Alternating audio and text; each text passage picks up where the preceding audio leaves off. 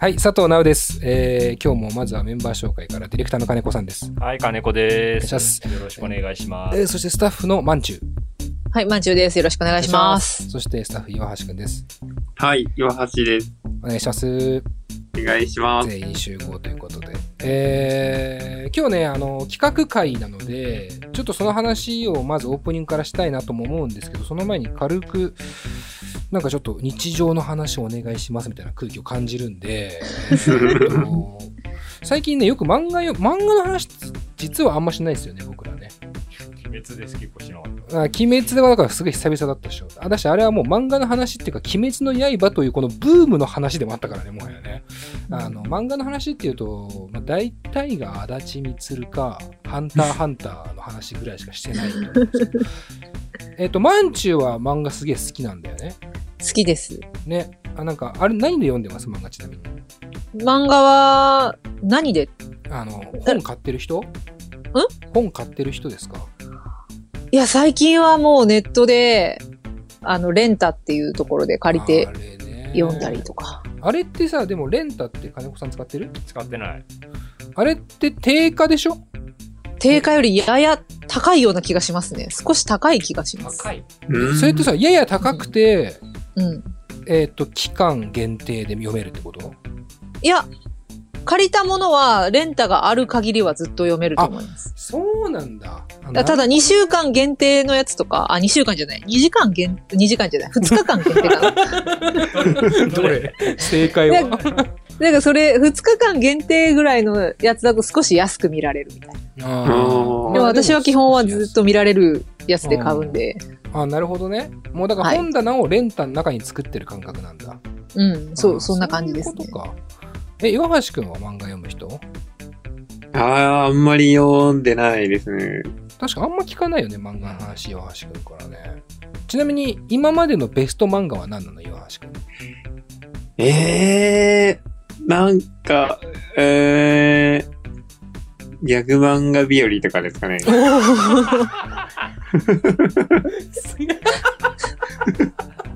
なんか、マジで面白いな、やっぱ。面白いもんね。いないもんな。面白いもんうんちょっとシュールなやつだよね、逆漫画日和ってね。ジャンプだよね。あ、ジャンプ？ですジャン。プじゃない。ジャンプだよね、確かね。ジャンプでしたっけ？あ、月刊ジャンプみたいなやつですね。ごいのがベストに上がってくるね。ベストだからね。ベスト漫画でギャグ漫画見る人いるんだな。でスラムダンクとかよりも上ってことだからね。うん。スラダン、ドラゴンボール、ハンター、ハンター、いろんなものの上に、ギャグ漫画好きなんだね。あ、他、そんなに、読ん、読んでるかもしれないですけど、覚えてないのかもしれない。岩橋くんって、もともと入りたての時に、音楽そんな別に好きだけど、音楽すごい好きなんだけど、詳しくはないって言ってて、うんあの時も確か指導しか聞いてなかったもんね。そう、そうですね。引き出しが指導とボーイしかなかったっていうね。そっからスタート。そっからスタートして、まあ、漫画はギャグ漫画日和なんだ。一個また新しい情報を得たわ。岩橋くんに対して。あの、最近の漫画って俺もあんま読んでなかったんですよ。だから鬼滅の刃がきっかけとして漫画すごい読むようになって、あの、ゴールデンカムイって漫画知ってます？うん。あの、割と話題、あれ、ヤングジャンプとかかな確か。確か集英社だと思うんですけど、あの、友達のデザイナーのガクって、伊藤ガクっていうね、我々のデザインも大体やってくれてるような人なんですけど、その人が漫画めっちゃ好きで、あの、借りに行くんですけど、ゴールデンカムイって漫画めちゃくちゃ面白いですよ。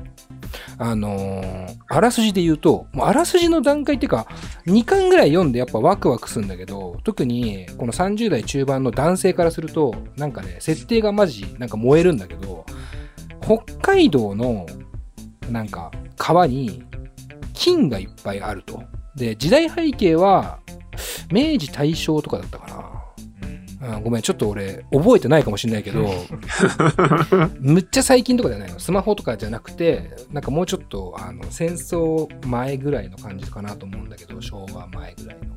で、あの、その北海道の川に砂金が流れていて、その近海を、あの、アイヌの、えー人が、めちゃくちゃ客さん見つけて、こう、大金塊を隠す、隠したっていう話になるのね。で、その隠した人っていうのは、その時に刑務所に入ってるわけ、実は。アイヌのその人っていうのは。で、その隠した場所を刑務所から他の人に知られないように、刑務所で一緒だった囚人の、えー肌に入れ墨をして、その金塊の場所を、えー暗号化して、その囚人たちを脱獄させて、人にバレないようにするんだけど、その後自分が出て、その脱獄囚たちをおそらく殺して、あの、皮を剥ぎ取って、その場所を、あの、見つけられるようにするっていう、なんかもうちょっと手の込んだ感じなんだけど、聞いたことあるな。そう。なんか、な、何の漫画だっけ？これ。なんか俺もね、設定なんかある感じなんだよね。あれでしょブレイキンああの、ドラマだよね。あ、海外ドラマにあんのか。そうそうそういうのが。ポププリズンブレイク。プリズンブレイクプリズンブレイクみたいな感じかな。だから。うんまあ、全然ピンときてないけど、二人とも見てないから。有名でしょ。で、その、要は金塊の噂を聞きつけた、えっ、とね、元軍人みたいな主人公なんだけど、そいつが、あの、アイヌの女の子にふとしたところで出会って、その女の子のアイヌとしての知識と、その軍人としての、こう、パワーで、その金塊を探しに行くっていう物語なのね。で、うんその金塊に関しては、いろんな人が欲しいじゃん。その噂を聞きつけた悪人も、その脱獄囚だって、あの、背中に、背中っていうかまあ体、上半身全体なんだけど、そこに入れ墨が入ってるやつを集めれば、金塊をゲットできるってなるわけじゃん。で、その脱獄レースに加わってくんのが、一番燃えるんだけど、新選組の生き残りなの。すごい話だと思わない？急に燃えてきた。そう、その、要は軍人とアイヌのグループと、あと脱獄囚周りの悪人グループと、それとは別に新選組の土方歳三をリーダーとした生き残り組っていうのが、こう同じ目的に対して向かっていって、当時の強い奴らが。そうなのね。うんそのやっぱ設定に燃えるじゃん。やっぱ新選組が出てるものは全部面白いわけじゃん。いや、で、やっぱ萌えよ剣も読んだし、かぶりつくに読んだもんね。俺小説あんま読まないけど、でね、土方歳三ってかっこいいじゃん。やっぱ俺らの中で永遠のかっこよさがある。で、そいつがキャラで出てくるんだけど、もうクソじじいなのよ。もうなんつうの、なんで死んでないのっていうレベルの時代背景だから。で、そいつらと一緒にやっていて、まあその中で、なんていうの、アイヌの文化も知れるって漫画なのよ。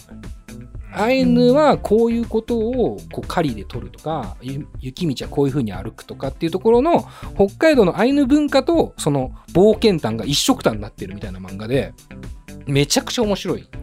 で、今ね、20、23とかまで出てるんですけど、あの、額はね、11巻までしか持ってなくて、俺そこで12巻買っちゃいましたもんね、自分で。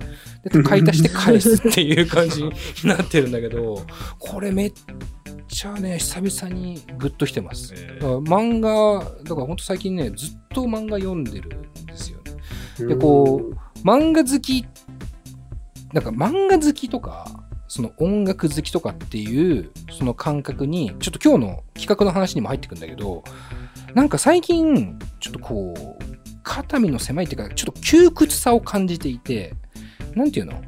マンチューもさ、俺にさ、よく、音楽好きっすよねって言ってくるっていうかさ、あの、うんだから音楽の聴き方教えてほしいみたいな企画あったじゃん、なんか一回。うん、ありました。あで、イワッティとかもなんか教えてほしいみたいなこと言うんだけど、うんなんかこう、〇〇好きっていうさ、その考えって、もうさ、この時代になってきてさ、知識とか教養別にそもそもいらないよね、本当はね。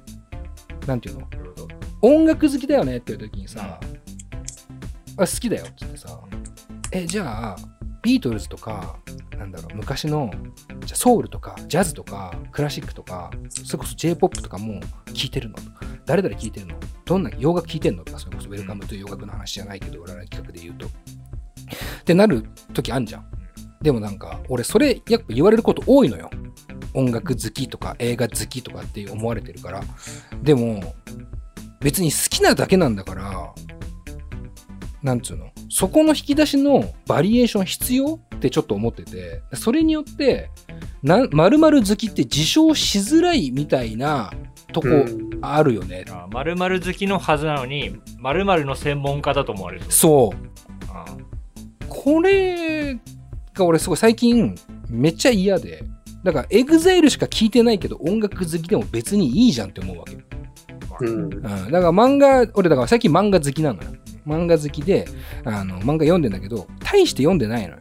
でも、その漫画の素晴らしさは別に数読んでなくても分かり合えるっちゃ分かり合えるじゃんって思ってて。これを、一個評論家とかつき始めると、仕事みたいなところになっていって、人に伝えるっていうことが必要だから、一個、知識だったり引き出しが必要になってくると思うんだけど、〇〇好きに関しては、僕は何のハードルもないと思うし、ハードルを設けてほしくないなって思ってるのね。で、その中で、ちょっと今日の企画なんだけど、ラーメン好きが現れるんです、今日の企画には。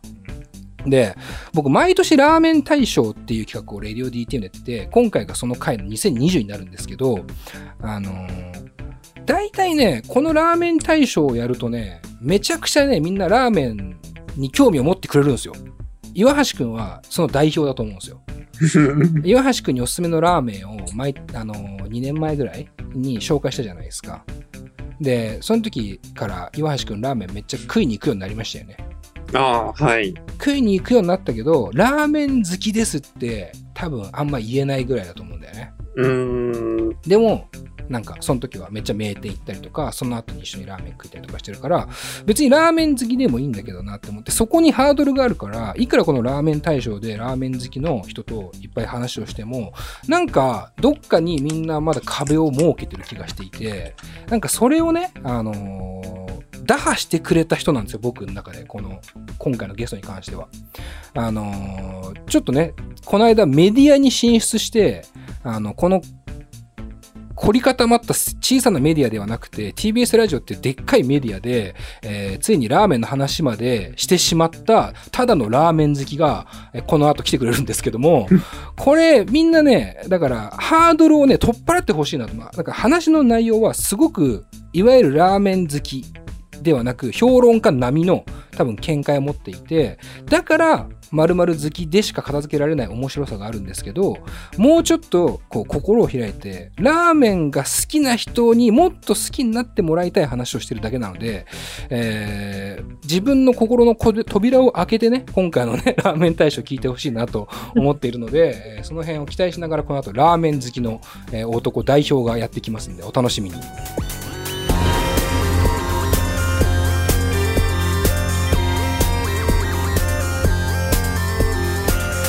ポッドキャストミュージックプログラム「レディオ DTM」この番組はスタッフ大募集中の「レディオ DTM」の制作でお送りします。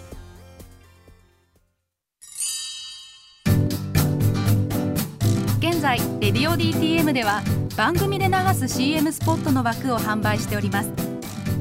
毎月3万件を超えるアクセス数がある音楽番組を使って効率的にイベントの告知や企業 PR などをしてみませんか？詳しくは番組サイト内の特設ページをご覧ください。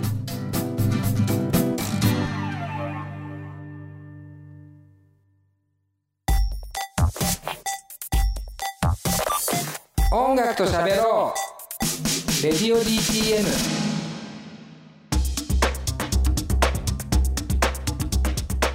さあそれでは本日の企画でございますが毎年恒例です。レディオ DTM ラーメンの祭典ラーメン大賞2020いやーよろしくお願いします。えー毎年恒例ですからね。今日はスタッフ全員でこのゲストを迎え撃ちたいと思います、えー恒例となっておりますこちらもサルサというバンドから鈴健です。よろしくお願いしますサルサの鈴木健介です。よろしくお願いします。お願いします。お願いします。お願いします。もう毎年ですから。うんねえなんか年一これやんないとなかなか今年が終わらない感じしますね。ね。えそういう魔力にかかってもう6年目だから。うん。誰が聞いてるかもわかりませんけども、毎年やるものはやるそういうの関係ないんで、喋りたいんだ関係ないんだよ。ただラーメンの話をしたいだけのしたい集まりです。まあ言うてそんな鈴研もうだから1年ぶりぐらいになるんですよね。そうですね、1年ぶりの出演です。うん。ラーメンの回しかもう出てないレベルですけど。そう、そうなってきちゃったね、なんか。そうなってきちゃってるよね。ましてやこの世の中がね、ぐちゃぐちゃっとなって、ね、ね。音楽系の人たちはなかなかリリースの予定もね、ツアーの予定も。そうなんですよね。ね。飛んじゃってるからね。飛んだり、結構えーした結果、えー鈴研はラーメン会ぶりのラーメン会の登場と そうですね。もう何の、何の、えーあの、否定もしないです。そうです。で、まあ、しかも今回はね、ちょっとリモートということに、えーなりまして、まあね、えーなかなか今、コロナもいろいろ難しい状態で、いつもならね、食べ行ったりしてるんですけど、そうだね。ね、リモート、でもリモートとかで鈴研はやったりすんの？それこそ飲み会とかさ、その、ああ、でもコロナの、まあ、始まった頃はよくやってたし、まあ今のバンドの打ち合わせをリモートでやってる、今今もうんはいはいはい。ちょっとスタジオの回数をやっぱり、やっぱできる限り減らし、入ってるはいるんだけど、うんうんうん。減らした方がいいかなと思って、その、新しい曲作るときに、こう前回のスタジオで録音したのとかを。聞いて、どういう感じみたいなのをこううん打ち合わせしたりとか、うんまあ、今後どうするみたいな打ち合わせをリモートでやってますね。うんなるほどなるほど。すいませうんん、ちょっと音楽の話しちゃいましたけど。な なんで禁止してんだよ。俺ミュージシャンで出てんだよ。そうなんだよね。そのアイデンティティはちゃんとあるからね。そうただのララーメンオタクとしてはちょっとこの番組に出れないから。音楽やってるから出れてる。まあ、音楽の話全然しないんだけど。確かにね。一応俺らも音楽番組だからやれてる感じあるからね。そうそうそうだよね。あでももう、それこそサルサ、ねう、ん曲とか、俺、なんかいろいろ、こう、ここ2年ぐらいかな、ずっとサルサの話聞いてますけども、新曲とかもできてんだもんね、ガンガンね。うん、できてる、作ってます、作ってます。ね、だから来年あたりまた活動がいい感じになったら、そうだね。うん。期待していいんですかね？何も気にせず活発にできるんだったら、もうバンバンうん。出していこうかなと思ってます。お楽しみでございます。じゃあ、あ音楽の話しちゃいましたけど。そうですね、音楽の話はここまでということで。で、あれなんですよ、今回ね、いつものこう、マイメン、もう一人いるんですけど、マイメンっていうのは、まあ、あの、マイがカタカナで面が、うんうんうん面が漢字の面ですよね。うんそう、それがちょっといない人が一人いまして、花房くんね、うん。デザイナーやってる花房くんがうん、今回は不参加ということで、まあ、欠席ですね。そうですね、まあ、鬼になってしまったということで。まあ、や、や、やってんのにね、でラーメンのデザインね。全然鬼をスルーされましたけど。鬼滅の刃見てないの、鈴木。見てないですね。ああ、そうなんだ。非国民じゃん。非国民ではない。いやいやいやいや。全然違うよまあ、。その話題はしれっとスルーしてますね。あるよ、ね。ニコニコしてニコニコしてみんな知ってる話題をスルーするときのニコニコ加減ね。まあ今日はだから、鈴研、まあオンリーでゲストなんですけど、半沢の話もいいのよ。半沢見てね、ちなみに。あ、見てないです。この辺ででもちょっとね、性格が分かってくるよね。鈴研意外と流行りもいかない。いや、うん。あの、キングダムは読んでるよ。ああ、だからちょっとあれだよね。本物感あるもんな。本物志向では絶対あるよね。と思います。20話はもういいのよ。そんなに、そんな話したくないのよ、全然。ガンガン出てくるまた、けど。ほんとわかんないからニコニコして終わっちゃう。ただニコニコしてくれる。まあ、あの、今日はだから、鈴研ともうがっつりとね、えー投稿していく感じなんですけど、まあ、まずいつも通りですけど、今年のね、うんラーメン事情というか、ラーメンカツ、麺カツとも言いますけども、どんな感じかなって話をちょっとしたいなと思っていて、はい。今年じゃあまず何杯ぐらい食べましたか？まあ、この状況もあったけど、うん、やっぱり、えっと、レディオ DTM 出るとなったら、うん。それを数えなきゃいけないと思って、で、まあ、昨日ね、写真を整理して数えてたんですけど、うん。で、まあ、さすがに、ね、食ってないだろうなと思ってたし、まうん。あ、体感的にも食ってないんだけど、はい。そのお店で食べた分うん。だけで、230杯食ってましたね。ねあいいねあ、あ、食ってんじゃんってなっいや、た。食ってるよ。そうですね。あの、でも、あの、テイクアウトとか、うんあの、今は、お取り寄せとか、で、そういう、うんうんそういうのを、あの、もう、いっぱい今年は活発だった1年だったので、うんそれでも多分30杯とかは食べてんのね。だからうん結構普通に食ってますね。うん。あーまあ、だからラーメン屋も、あれだよね、その、なんていうか、強いよね。ちゃんと続けてね、って思いますけども。すごいタフだなと思ったもん。なんかテイクアウトのその開発とか早っと思ってうん。すごかったすごかった対応の力が。あまあ、いいつも見れない景色は見れたなと思うんですけども。うんうん確かになんか確かに。塩抜きをしてた？塩を抜いてるっていう情報ああが今。えっとねそれはあの塩を抜くあのちょっとやっぱ血圧とかを気にする年頃だから。そういうそういうことやってみたらどうなるかなと思って、うんうん。なんかそそれまあ、実験が好きなんです僕は。はいはいはいはいはい。そしたら3日ぐらいこうあの意識して塩を使わずに自炊してたら、うん。もう23キロガツッと落ちて。やっへえ。ぱねあのむくみが取れるんですね。多分僕ラーメン結構食ってるから、うん。基本むくんでんだなというのが気づいた。ああ、もうデフォルトでね。うん。デフォルトでむくんでるところを塩抜くことによって ちょっとこう緩和できるっていう。うんうん。なんか、下の感覚もちょっと取り戻せそうだよね。すごいね。やっぱあのしょしょっぱさに対してめちゃくちゃ敏感になるかな、うんうんうんうんううんん。それはまあ結局食べ始めたら元に戻っちゃうんだけど、うんうん。でもなんかこんだけ塩使ってんだみたいのはなんなんか意識はできるかなって気はします、うん。うん。野菜ソムリエみたいな人いるじゃない。世の中にうんうんうん。あの人たちって塩かけないらしいからね。その野菜の味が分かるようにしないとうんうんうんうん。舌の調整がうまくいってないってなっちゃうからなるほどなるほど。とにかく塩分を抜くらしいよ。うんうん。もうだからそのレベルよ。まあでもあのやりすぎると本当体に必要なものだから絶対に危ないんで。なるほどね。あの、ま、良い子は真似しないでください。もしもしの話。もう塩の話。ね振っといてあれだけど確かにお前が全部振ってんだよ。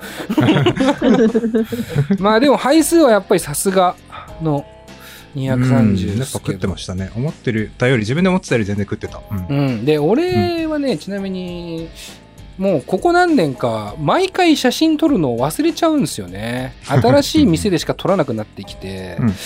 でも昨日ちょっと数えてみたんですよ僕も、うしたらねやっぱ100は余裕で超えてました、そうだよね。でも100で俺相当ラーメン食ってるって思ったけどうんこれでまだ100かって思うと230300の世界ってやっぱちょっと異常だなと思いますけども そそうだよね。うんいや俺もちょっっと引いたもんね。あ 200食ってんだと思って。すごいね、い我慢してたつもりだったんだけど。うん、我慢しても200超えてくるわけだからね。イワッティとかどうなの？その年間配数数えてないと思うけどはい。なんか今年とかそういうことどれぐらい食べたみたいな？昨日、ロック麺を食べました。高円寺の。ああはいはいはいはい。はははははそれだとちょっと年間配数がわからないな。なんでその広げてくださいみたいな渡し方するの？ぐらい質問にあとは答えなさいよ。任せます。お前どんなもんかなみたいな振り方してる。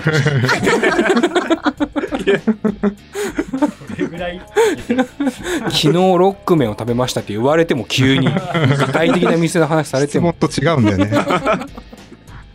週何で食ってるとかないの？なん大体。ああ、でも、うーん、月、2、1、2とかですかね。全然食ってないねでもね。12杯ですね。12杯って。普通だよ。多分いや普通なんだね多分。でも確かにね。いやそれで2超えてくるってやっぱおかしいよね。まんちゅうおかしいはどうなのってだから。私は昨日、近くのラーメン屋に行きました。より薄い情報じゃない。長浜ナンバーワンっていうところに行きました。う。ん。はいはい割とあれだね。あの南の方に住んでるからねまんちゅうはね。そうそうですね。そんな感じです。はいはい。初参加じゃないですか言うてラーメン大賞今回、すごい楽しみでした、今日。あ本当に？えちなみにラーメンは好きなんですかまんちゅう私は生まれも育ちも福岡博多なので、豚骨ラーメン一筋。いい愛が溢れております。いいですね。その感じでね昨日こうね長浜ナンバーワンっていう店を食ってる感じねてるんだもんね。ねちょっガチだよね。とガチでね ね骨の髄までね、豚いや骨が。、ラーメンといえば豚骨 うーんです。はい。まあ、ドンタク女子ですからね。本当ならねこう、お店にね、みんなで行って、ね、ここやばいっていう話をね、したかったんだけどもね。ね、今回はまんちゅう主役いやにして、る。いいね。来年豚骨特集やりますか。そうなるともあう、なんなら、まんちゅうの故郷凱旋スペシャルになっちゃうかもしれないね。公共外線。行くんだ。とりあえず元気いっぱい行こうよ、みたいな。ああ、はい。高菜食べちゃったんです。これはもう、これもセットなんで、高菜食べちゃったんですかこれ去年もその話してるんです。高菜食べちゃったんですかのテンションで何でも言うなよっていうね。逆あります高度なラーメンボケ。知らない人は調べるよ で、えーっと、まあ、じゃあ、それぞれのラー、あ、じゃあ金子さんはそれこそラーメンで俺は今年は全然いけてないですよ。あ、そう。全然だと思う。金子さん結婚したんですよ。うん、そうだよね。そう。おめでとうございます。僕全然、ありがとうございます。あのインターネットで知っただけで。それもあるでしょだからね。それもある。やっぱ家で飯食わなきゃみたいな。そうねあそうだよね今はね、特にね。まあまあ、うん新婚でもあるしね。コロナでもあるしね。いろいろこうね、重うんなって。であと一緒に行くよね、だから。行くならっていうはいはいはい。向こうの。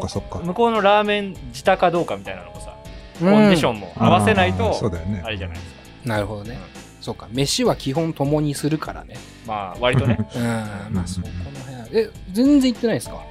あ、だから一緒に、それこそ、縁あの、まだ、うんまだギリギリの時に行あっ。たりとか。これは、だから去年になるの？いや、今年で今年か。今年あれ、今年か。今年経営が変わったんですね。マスターの方が引退されて、うん。で今も縁はあるんですけど、こうはい前の味とはやっぱちょっと変わっちゃったっていう感じかな。でそういう滑り込みで行ったり、あとはまあ、近所でいうと、まあ、中野の橋本、うん。ああ、美味しいよね。美味しいすごい好き。うんそれぐらいかな。うん大好きですね。あの、縁のね、えー田中さんだっけ？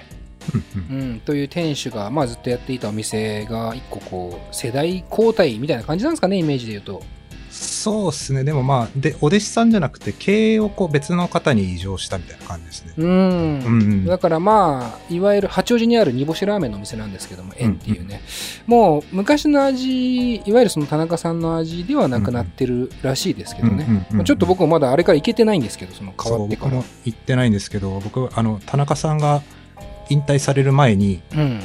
週3で行ったんですよね。八王八王子に。でそのまだこう自分は辞めるけど、うん。こうお店は続くわけで、はい。お客さん一人一人に「ありがとうございました。またお願いします」って言うんですよ目見て。あもうボロ泣きして俺八王子歩いてたら。ー 週3回？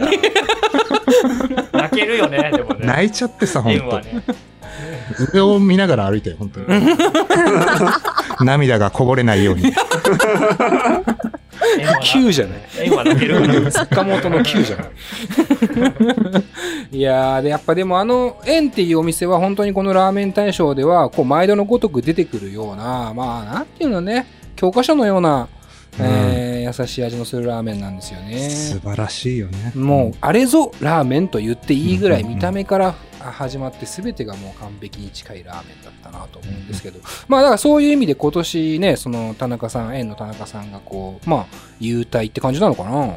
そうですね、ううんん。されたのも結構大きなトピックかなとも思うんですけど、うんうんうんまあちょっとこう、えー鈴研の視点から今年のラーメンというね、あのーなんていうかトレンドも含めてどんな動きだったかみたいなのをちょっと総括欲しいなと思うんですけど、どんな印象ですか？そうですね。まあ、やっぱりね、やっぱこの新型コロナウイルス感染拡大によって、うん。やっぱりちょっと動きはそこまで大きくなかったかなとは思っています。うん。新店も、まあ僕も結構食べたけど、うーん、爆発的に印象に残ってるっていうのはそこまでやっぱ多い年ではなかったかなと思っていて、うん。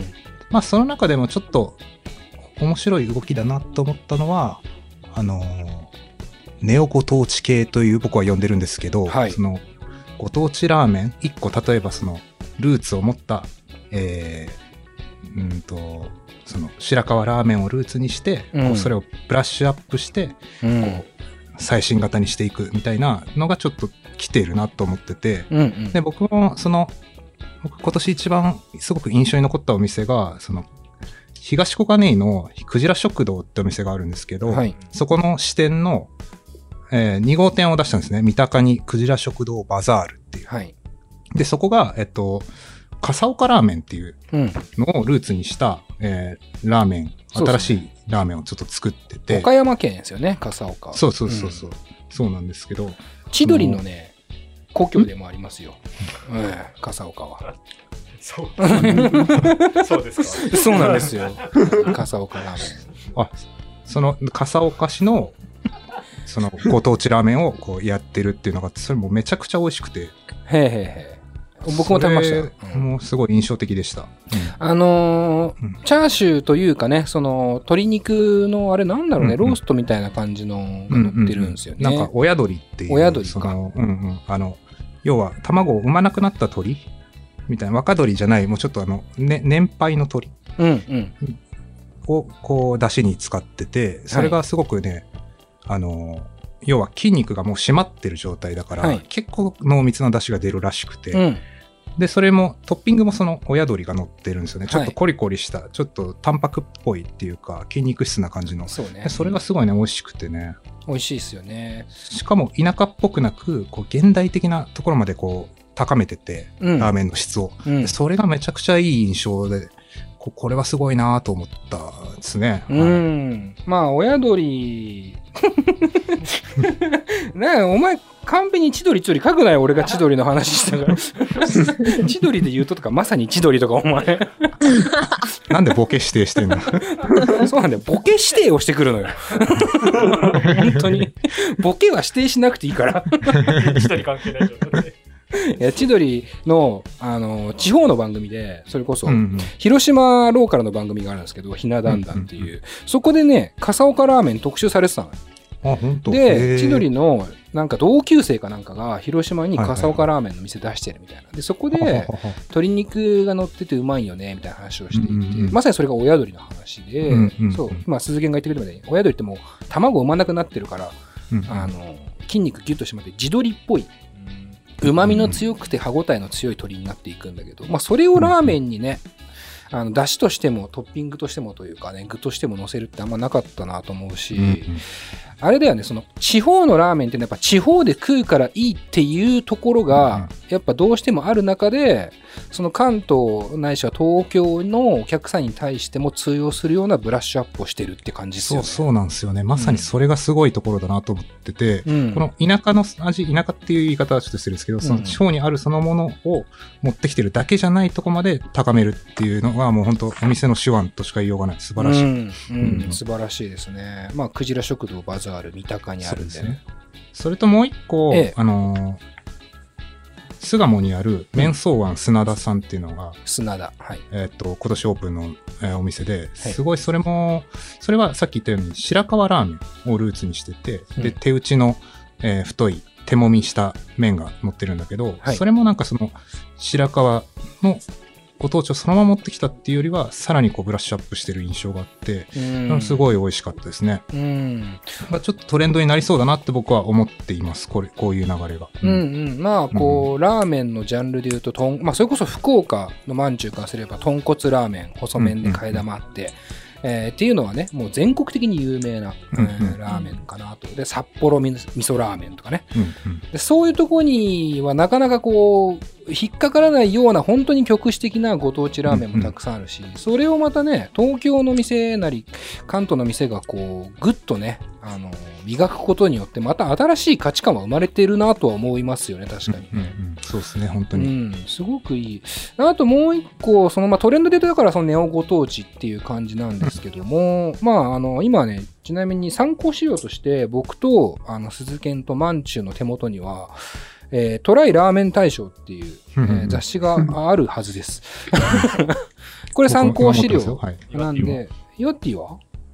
ああ、持ってないですね。あー失格ですね。がっだからさ、マッチわざわざ買ったんですマンチュは買ってますよね、わざわざね。アマゾンで素晴らしいポチりました。アマゾンで買ってんの珍しいな、なんか。いやー、ヨハシくん、あの、早急に買っといてください。えー今日は使えないですけど。今後の人生のために一冊書いておいてください。で、まあ、毎年出てる東京ラーメンオブザイヤーっていうね、いわゆるそのラーメンの、えー、なんつうのかな、まあ、1年の総括本みたいな感じで、ですねまあ、ランキング形式で新店なり、えー前店なり、えーいろんなランキング付けをしてくれるような。で、審査員がこううん何人かいて、それの総合票でえーランキングが決まっていくような雑誌なんですよね。そうでこれで言うと、えー先ほどのネオご当地ももちろん結構ランクインはしていて、なんですが、まあ、ここで一個もう一個あの、ラーメン屋島っていうお店が今回そのの、こう、2020年動きがなかなか活発じゃない中、新人で1位を取ってますよね。そうですね。新人大賞っていうんですかねで、これがね、あれなんですよ。ラーメン、僕らの35、6の世代で言うと分かると、ラーメンのガチンコね、ラーメン堂っていうのがあって、佐野さんというね、うん。品そば屋というお店をやっていて、もう亡くなってしまった方で、えーラーメン博物館に取材に行く会が、うん。えーあれ？一昨年？去年去年か？去年ねあれ去年か。あって、その時に僕らはこぞって佐野さんの本を買いましたけど、字でみたいな、こう ラーメン品そば屋のすすべてね。そう、品そば屋の全て えーというぐらい、まあ、カリスマ性の、もう本当に、えートップという感じのラーメン職人のやってた店の出身ね。そうそうそうそう。ですね、島。うんうん。で、これやっぱ、俺み、そのトライ見てて思ったんですけど、うん佐野さんの DNA って強いですよね。いや、めちゃくちゃ強いっすね。やっぱ、うん。今はすごい影響力を持ってる、やっぱり、佐野さんという存在がやっぱり、その、現代ラーメンにおいてめちゃめちゃ大事な人だったんだなっていうのがもうはっきりわかるなって思ってますね。うんだからこの今も、まあ、ここはもう品そば屋さんからこう麺を仕入れてるんですよ。なるほどあ、もう品そば屋から麺を仕入れるんだ。そうなんですよ。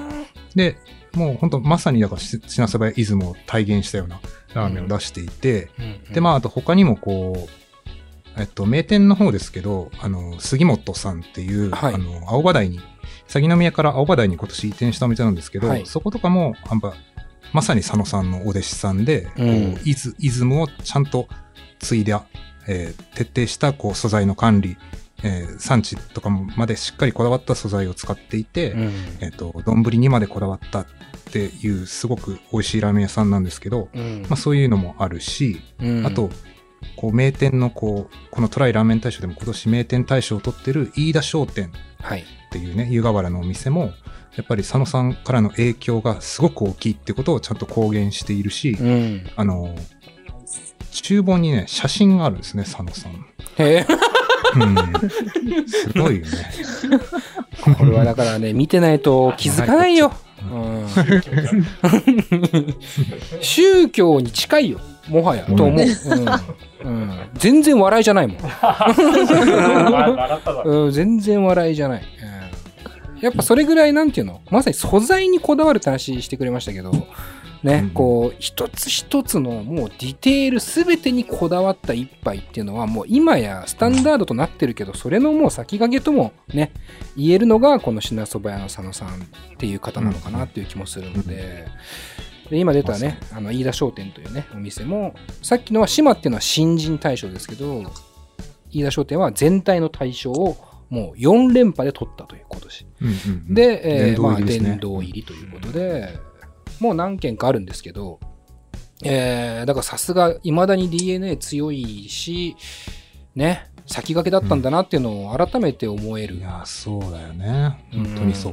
んなと思います。で、その中で言うと、さらにもう一個鈴研から聞きたい話が、そのトライという雑誌で言うと、大賞をそれこそ以前に3連覇で取った、えー松戸にある、はいはい。えーつけ麺がメインのお店があるんですけど、富富田というお店ですね。うんうんで、こちらもね、あの、先ほど杉本が移転したって言いましたけど、内容がリニューアルしてるっていう。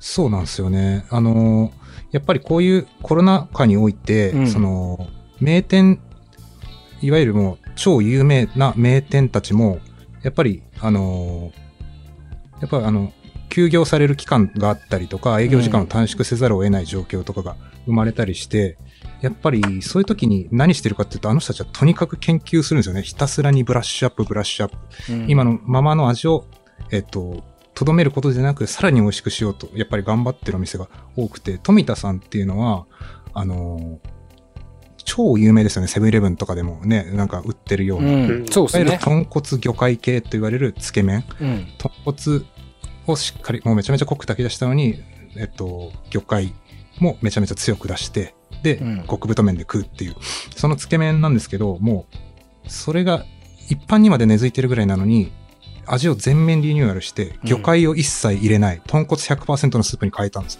よ。うん。これがね、もう、かっこよすぎて、これ捨てるんだ、みたいな。いやー、そうですよ、ね。もう、で、僕食べに行ったんですけど、もうええめちゃくちゃうまい。えめちゃくちゃうまい。ちょっと脳に電撃走るぐらいうまくて。えこれはちょっとマジですごいと思って、大感動して、もう全然麺も全く違うものを出してるんですよね。うん今これラーメン食べた話してますからね。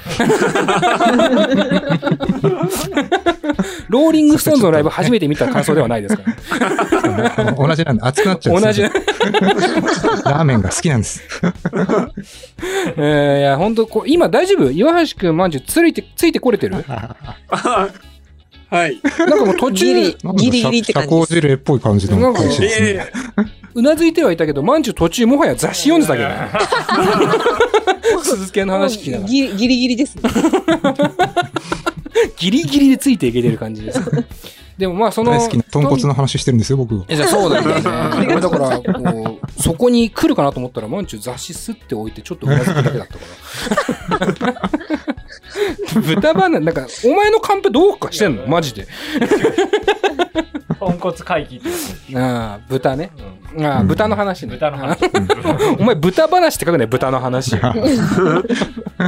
そう、だから、豚骨、今ね、富田っていうお店が、今、鈴木が話してくれたみたいに、はいもう、代名詞となったような豚骨魚介というその看板を一つ下ろしてというか、えー一個進化させてと豚100%のものにした。で、僕、これもびっくり、まだ僕、いけてないんですよ。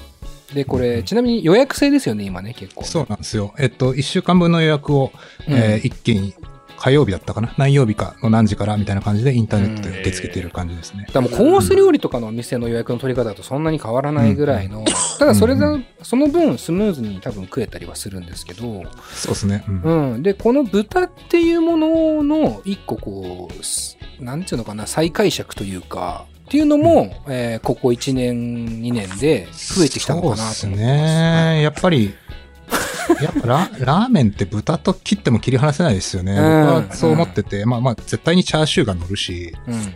基本的には豚のチャーシューが。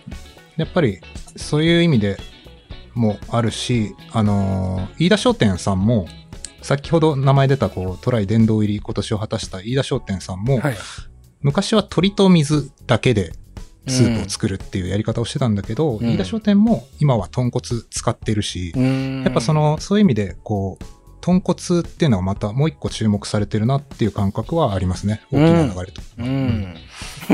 豚の再解釈にね、金子さんがハマってますけど。なんか、ちょっとバカにしてますか？金子さんは常にバカにしてます、人のことを。そのスタンスやめてほしいんだよな。いや、いい言葉だな。えーいい言葉ではある。豚の再解釈ね。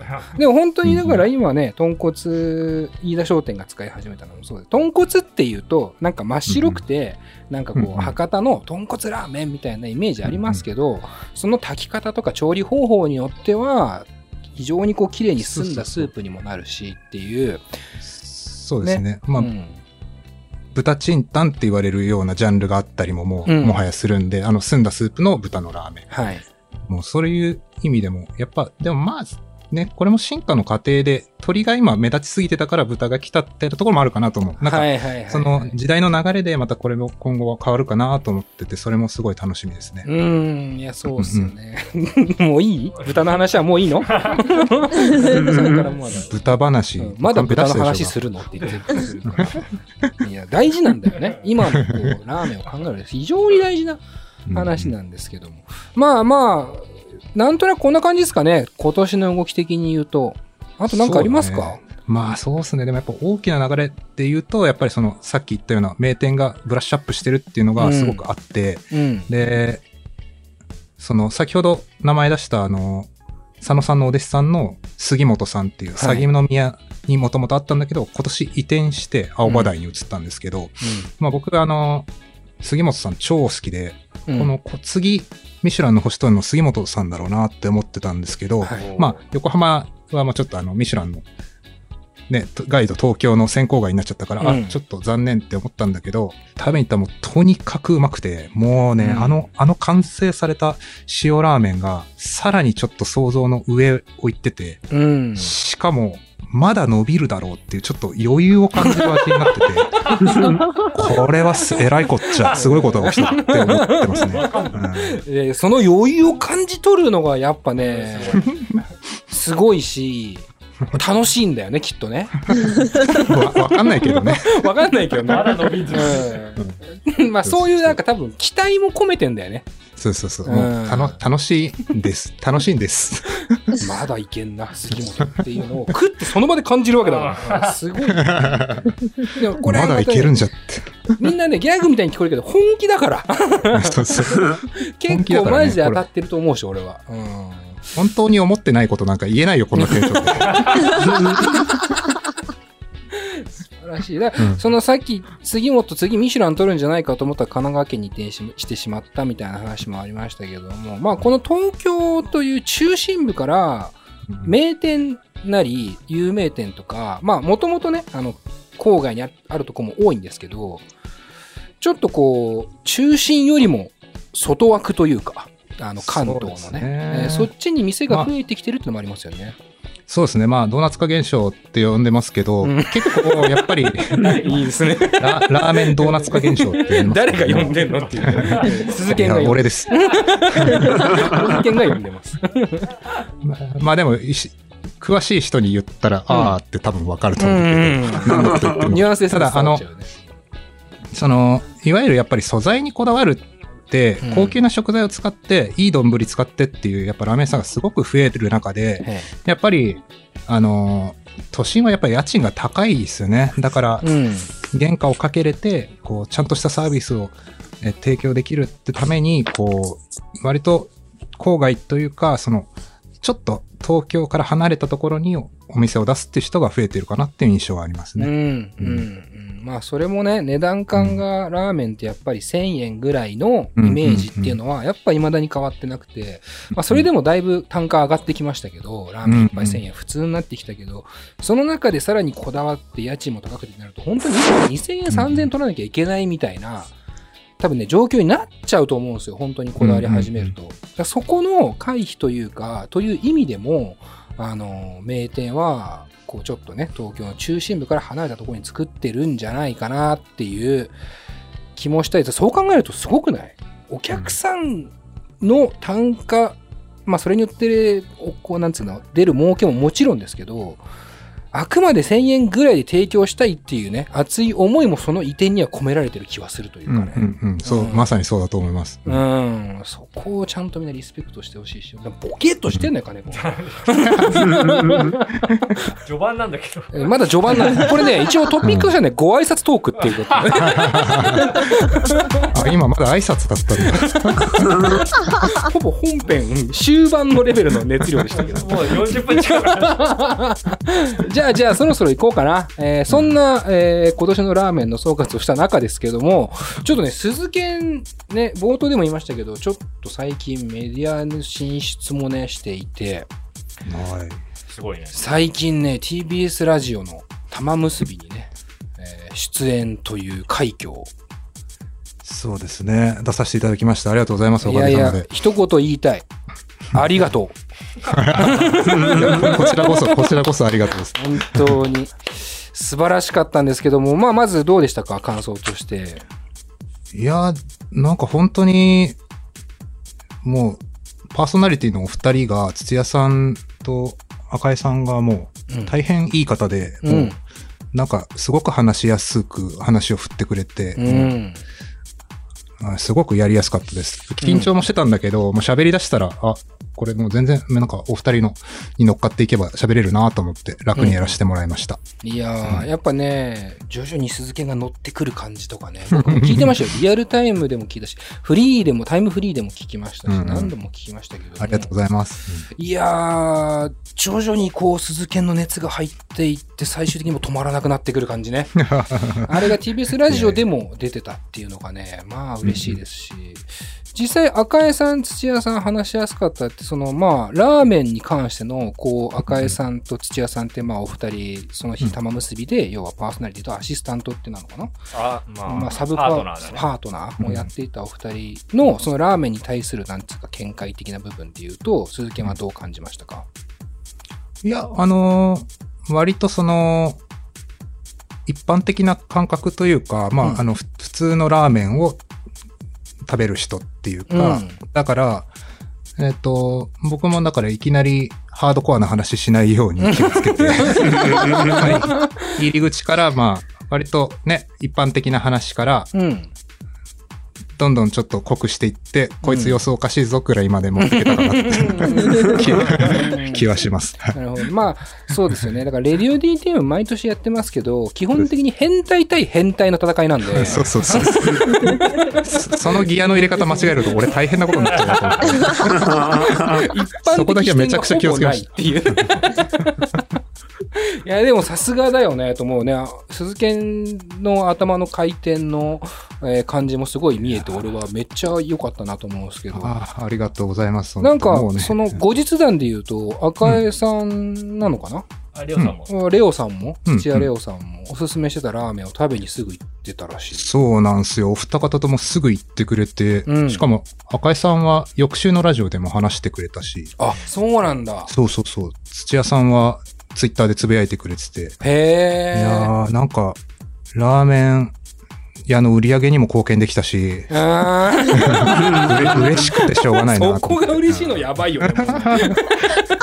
自分の店じゃないからね。全然関係ない。2杯分貢献できてるって。まあまあまあ、こそれでも冗談じゃなくさ、こう、うん。聞いてくれた人が、ラーメン食べたくなりましたとか言ってくれるからめちゃくちゃ嬉しかったな。うんいや、間違いなくラーメン食べたくはなったと思うよ。ちなみに周りの誰かとかから反応はありましたか？あと、両親から鈴剣って呼ばれましたね。やあ、鈴剣って。いやいやいや、あなたも鈴木じゃないですかって言って。不思議な感じになっちゃいましたけど。鈴剣って呼ぶこの両親の小ボケですよね、言うたらねなかなか気まずいものもありますけど、やっぱさすがの影響力だよね。両親が聞くわけだから。さすがにレディオ DT も聞かないと思うもん。いや、そうだよね。うんだから本当、本当にいろんな人が聞いてくれたし、いろんな人から連絡来て、うんああ、こういう感じなんだ、メディアに出るってって思いましたけどね。いやー、今後も絶対増えると思いますよ。いや、ありがたい話です。話っぷりを聞いていても、本当に、あの、普通のいわゆるラーメン評論家として有名な人にも引きを取らないぐらい。いや、本当好きなことについて喋ってるだけなんですよね。いやいや、それがいいのよ。いや、ありありがたいです。それが楽しんでもらえるっていうのは、うん僕としては本当にありがたいことですね。いやー、嬉しいな、こっちも。で、ちょっとまあ、この放送に関しては、イワッティもマンチュも聞いたんですよね。聞きました。はい。ああ。